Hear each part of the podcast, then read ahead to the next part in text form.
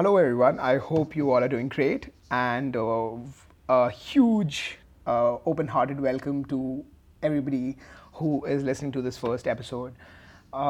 Very quickly jumping into talking about what this podcast is going to be covering, who are we going to invite, and what will we be talking about. So the idea just came from a simple fact that I do meet these bunch of amazing people out there who have really excelled their fields, and I see a huge value in curating these conversations because, come on, why would that knowledge be only limited to me? And that's when I thought if I could curate these conversations and really put them out there for any young person to access, then maybe that piece of information can do add a great value in their lives. Very recently, I've also been working with a bunch of young people, and I've realized that there is a huge information gap when it comes to mental health, when it comes to career choices, when it comes to navigating through their careers, when it comes to getting the right kind of mentorship, when it comes to accessibility of finding the right kind of people who can provide them the right kind of information. Well, these are the few gaps that the podcast will definitely try to cover.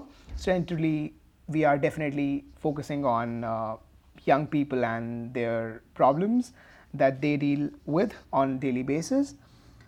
Well, that's pretty much, I think that's what we are going to talk about. That's what the podcast is going to be. A little bit about me. I have a background in journalism and mass communication, post which I worked with a couple of media houses for about roughly four and a half years. After that, I made a switch into the social impact domain. That was through these couple of fellowships that I did, which made me volunteer in health organizations, in livelihood organizations, in organizations dealing with sanitation, with impact investing, with promoting social entrepreneurship. So that really got me exposed into some of the ground level problems, and that also got me excited into thinking that how can I really curate these informations, these realities which are around us but are not really covered by the mainstream media. I would like to contribute in my own way in making sure that as a communications person, I bring out these voices out there for everyone to consume. And that's what really I think I am planning to do.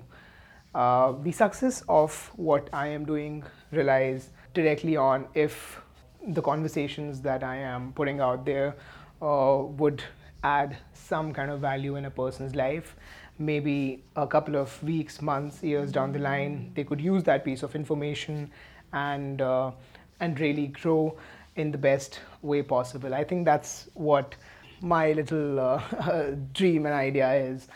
So yeah, I think that would bring me to the end of the first episode.